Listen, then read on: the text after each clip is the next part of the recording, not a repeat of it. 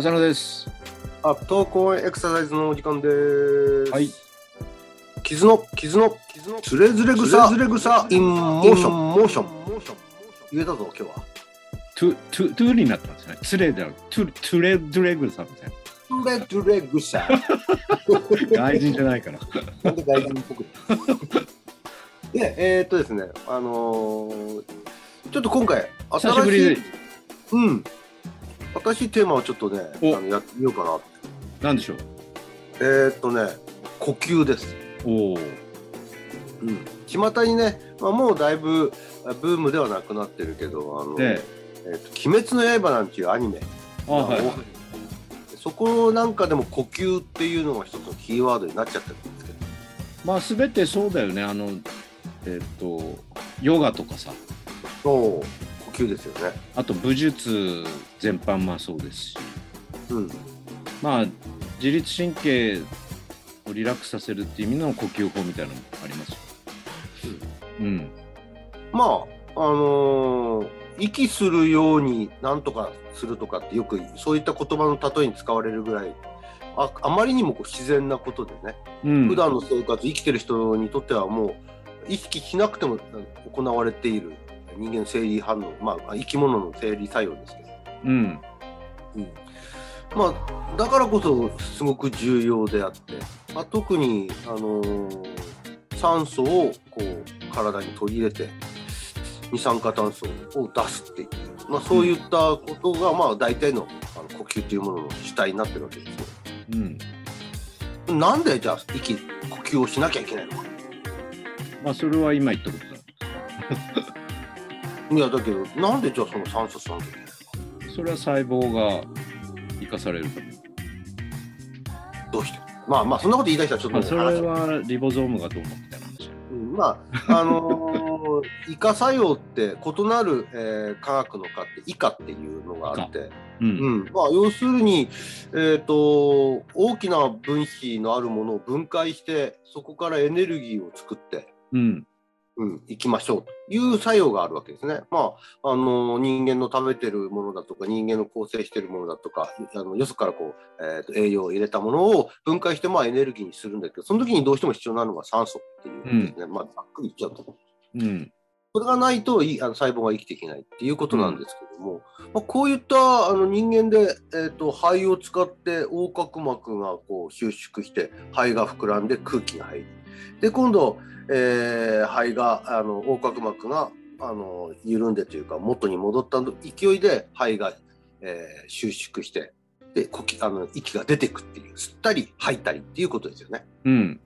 だからあの人間のような哺乳動物っていうのは吸うことと吐くことが呼吸になってる呼吸ってそういう時期なんですね、まあ、そうですね。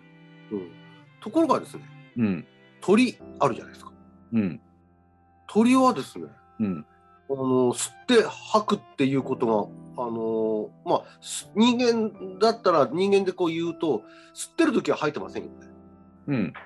当たり前ですけど吸いながら吐くってことはできないですよ、でもこ鳥はですねそれができるんですおお。吸いながらも吐きな吐いているあるいは吐きながらも吸いて吸って常に換気がされてるってことですかこそうう。うん。これがですね、まあ、あの鳥もですねあの哺乳類と同様あの肺で呼吸をしてるわけなんですけども、うんまあ、酸素を取り入れて、えー使った分の出てきた二酸化炭素を出してるっていうのを肺で行ってるわけですがうん。そこの肺にですね送り出すための、まあ、袋があるわけですうん。これを気嚢っていうんですけどもうん。肺にそのあの酸素あの吸った空気を送る袋がまず前機能前の機能と書いて、えー前機能これ複数あるんですよ1個や 2, 1個だけじゃなくて2個とかあるんですよねで今度肺から出ていく時にそれを貯める袋があってこれは後機能後ろの機能と書いてああ、わ別々になってる。そうこれも複数あるんですよつまり吸った息は一回前機あの後機能に入ってそれが肺に入って全機能に行ってこあの呼吸になっていくということで一方向なんですよ。うん。あの一方通行うん。吸ったものがそのまま出てってで吸ったものが出てってるってわけじゃなくて吸ってることと入ってることが同時進行で可能なんですよ。うん。あの人間だったら当然ですけど吸ってそれから今度その同じ、えー、と横隔膜が今度戻ってくることを利用して同じところから出ていきますけどもその鳥の場合はもう吸ってあの吸ってる部分の一度溜め込んだ袋と、えー肺から出ていくところに一度また溜め込んだ袋が別々に存在するんで。でもそれはつながってるってこ肺とねあの高機能と肺。肺と全機能はつながってますけども。と肺が中継してるってこうん同時にその機能っていうのは収縮するんですけとども同時に収縮できるんですよね。空気はどっから吸ってどっからは入ってる？あー、まあ、口鼻なんでしょうかね。ちょっとそのはは入ってくる部分はともかく分からなかったです。まあいわゆる気気道から入ることは確かに気道から。うん。でそのでも気道がさっき言った高機能っていう袋に一回集まるわけですよね。軌道はでも一つだと吸気と呼気がぶつかっちゃうんじゃないこれはどうでしたかね？素朴な疑問です。混ざってるんでしょうかね？吸ってるところと入ってるところ。その辺もうちょっと一回調べてみますけども、うん途中の気道の話ですよね。うん。うん。まあ確かに気道が一緒だったら入ってくるところと出てくる混ざっちゃうからです。ろなのかなっていう感もしませんけど、混ざってるのかもしれない。でも混ざったらまた混ざったやつが入ってくるんじゃない？違う。2つのルートがあるようにはちょっと今の資料には見えないんですけどもうん。多分何かあるんでしょうねまあちょっと調べておきますうん。